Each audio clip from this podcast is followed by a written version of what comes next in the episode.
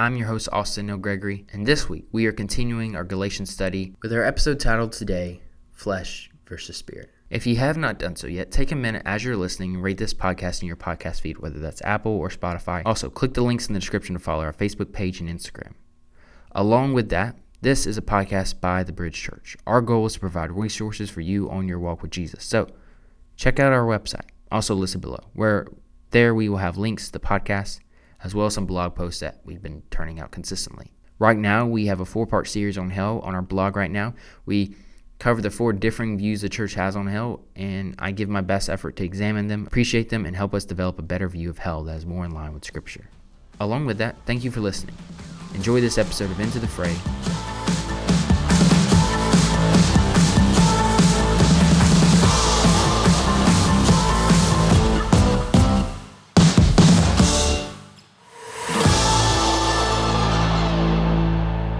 What are the benefits of being a Christian? Do you think that Christians naturally have a limited mindset? What I mean by that last question is as a Christian, do you truly feel free to live? Or do you feel bound by the laws and the customs of the way of Jesus? Is life more about living in the blessings of God or is it about what God has called you away from? Paul says in Galatians 5:1, Christ has truly set you free. Now make sure that you stay free. Don't get tied up again to a yoke of slavery. Notice his words there. Paul says we have been set free, but we must make sure that we stay free and not get tied back into the slavery Christ has set us free from. Now, why would anyone in their right mind want to go back into a life of slavery? What freed man would want to be put in shackles again? I remember in 2019, I went through a season of deconstructing my faith. And the reason why I deconstructed my faith was because what I had grown accustomed to believing and promoting as true Christianity had many holes in it. There were many times I would have to ignore the contradictions I was making in order to have this all make sense in the way I'd come to believe Christianity was supposed to work. One of the more pivotal areas of my deconstructing was my realization that I had been set free by Christ, yet felt more comfortable with myself living in the prison cell than out in the freedom Christ actually had for me. I was so torn up inside by my own feelings of self doubt, insecurity, and an over anxious spirit and self hate that when Jesus had came into my life and opened the doors to set me free, I had to make the choice on whether to step out of the cell, to which over the years I found that, that I had not. Even when it came to my life of battling sin, though Christ had set me free to live life following Jesus, learning to live the way he did all I could do was put those shackles back on me because I was only focused on what I could not do. For many of us, we have grown up in an evangelical world where sin wins.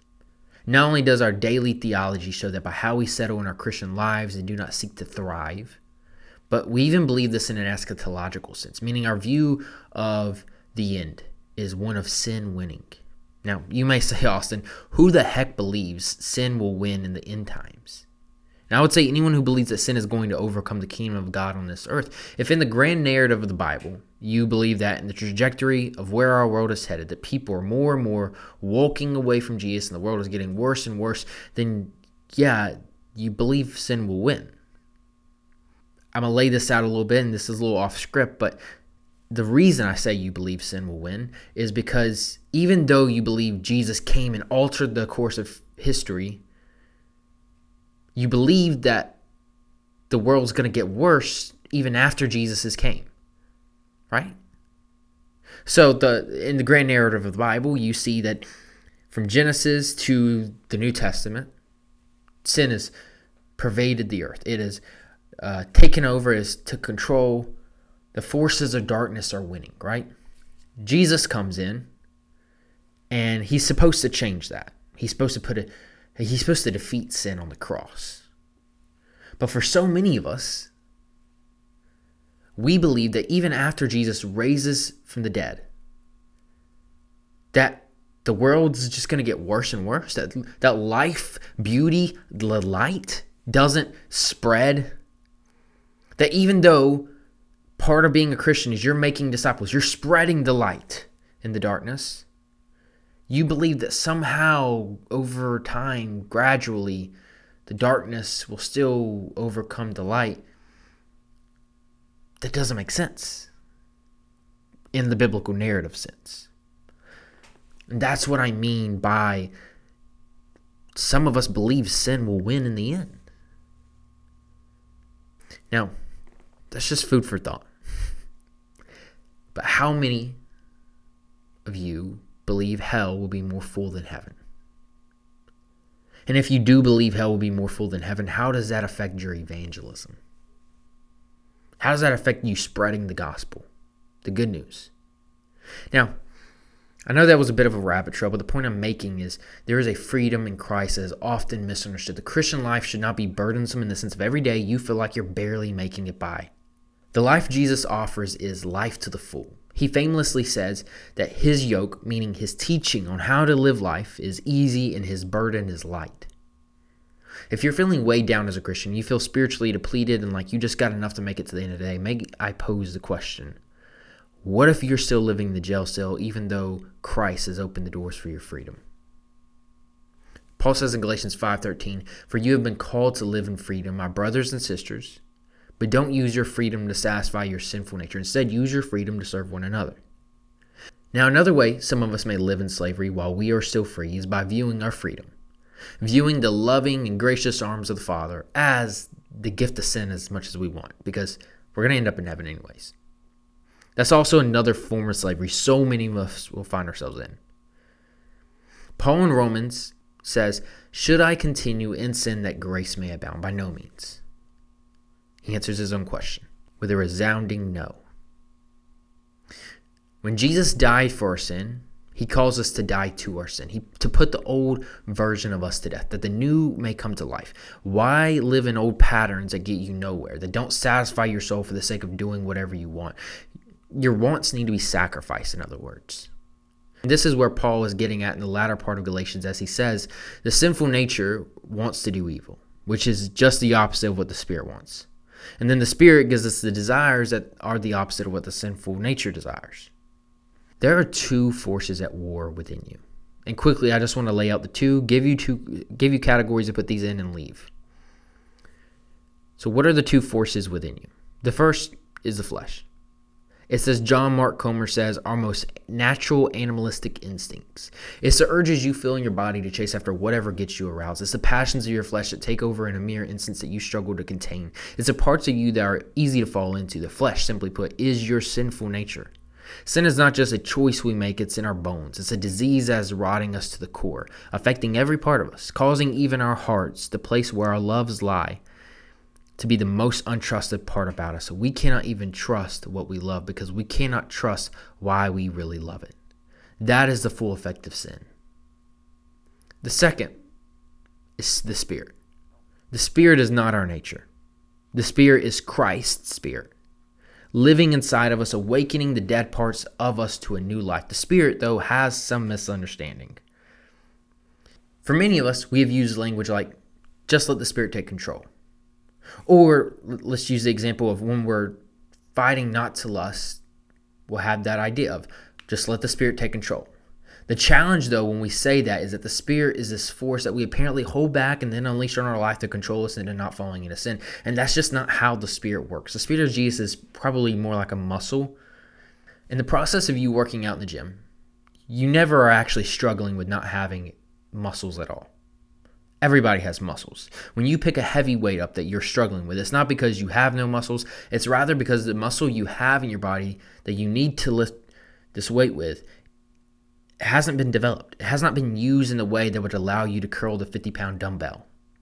Now, for many of us, our problem is not that we were never saved, and thus that is why we do not feel the Spirit in our lives. It's actually the fact that we do not train the Spirit enough. We don't develop it and truly allow the Spirit to grow into more and more areas of our lives. In the case of the gym scenario where you're trying to build muscle, you have a discipline system that will get you the results you desire. This is not an uncommon reality. The same can be true for work. You are good at your job because you put the time into it. You studied the craft, you practice, and now you are a master craftsman. The same is true with our spiritual lives. In Galatians 5 19 through 21, Paul gives us a list of what he calls works of the flesh. When your sinful, animalistic nature is in control of your life, your life will look a certain way. Paul gives us some examples of that with acts such as sexual immorality, fits of anger, jealousy, envy, drunkenness. All acts that have a certain emotion or inclination that take control of our lives that Paul deems as evil. Fits of anger are not you at your best. It's you out of control causing chaos. Sexual immorality is you bringing that chaos into the sexual realm of your life, which can take many different forms, all of which demean the human we are sinning against as if they are someone not made in the image of God. And the more you track any of the other works of the flesh, you will see the chaos they bring. But just like how our flesh has results for the work it does, the Spirit of Christ has fruits, meaning an apple tree will bear apples, not bananas. Reason why is because it's an apple tree, not a banana tree. If you are truly a Christian, you will bear fruit because the Spirit of Jesus lives inside of you. The question you must ask yourself, or even others in your life, is where is the fruit? Paul likewise gives us examples of the type of fruit we will see, saying things like joy and peace and self control. The Spirit is not going to magically overnight give you joy. Rather, the Spirit of joy, which is like a muscle, it's already there. The question you must ask is how is that muscle or how is the fruit of joy in my life playing out? How is it showing up? If it's not there and you truly care to fix it, don't question your salvation. The fact that you care about whether you had the fruits or not is a good sign you have the Spirit, as the Spirit is longing in you for the fruit to appear. What you then must do is develop a practice to be a person of joy. This is not you earning your salvation. This is you working it out, as Paul says. To be good at anything, you must have practices. Disciplines instilled in your life is to get you the results you wish to see. If you don't see the joy you should have in your life as a Christian, make some practices. Wake up in the morning, give thanks immediately for the breath you just breathed. Do that for 21 days and see if it makes a difference in your overall mood. If you struggle with self control, practice doing hard things that you don't want to do. For many, that may be exercising. So, what you can do is exercise for 30 minutes a day for 21 days and then reflect on whether you see self control in your life or not. The Christian life is not winging it, and it's not a limited mindset. We don't live as Christians focus on what we cannot do. I cannot sleep with my girlfriend, or I cannot fight this punk who pulled out in front of me. Rather, focus on what Christ is giving you the freedom to do.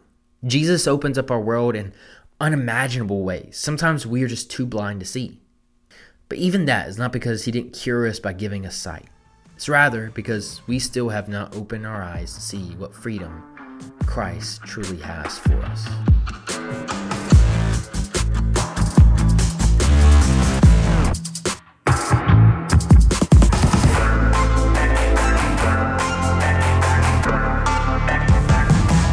Also, I want to give a shout out to Archer. He is one of our kids in youth who is really just, I mean, he's been one of the, the highlights of my week in youth. And uh, just last Wednesday, he said that he had listened to the latest episode of the podcast in the Galatians series, and he was asking when the next episode was coming out. And I just wanted to chime in here real quick and say, not only thank you, Archer, for listening, but thank you for just being such a great uh, student and youth, man. Like I, I, genuinely love what you, the, the growth I've seen in you as an individual over the years, and uh, you, you are one of the ones who makes teaching and leading in youth really worth it because you have just been, uh,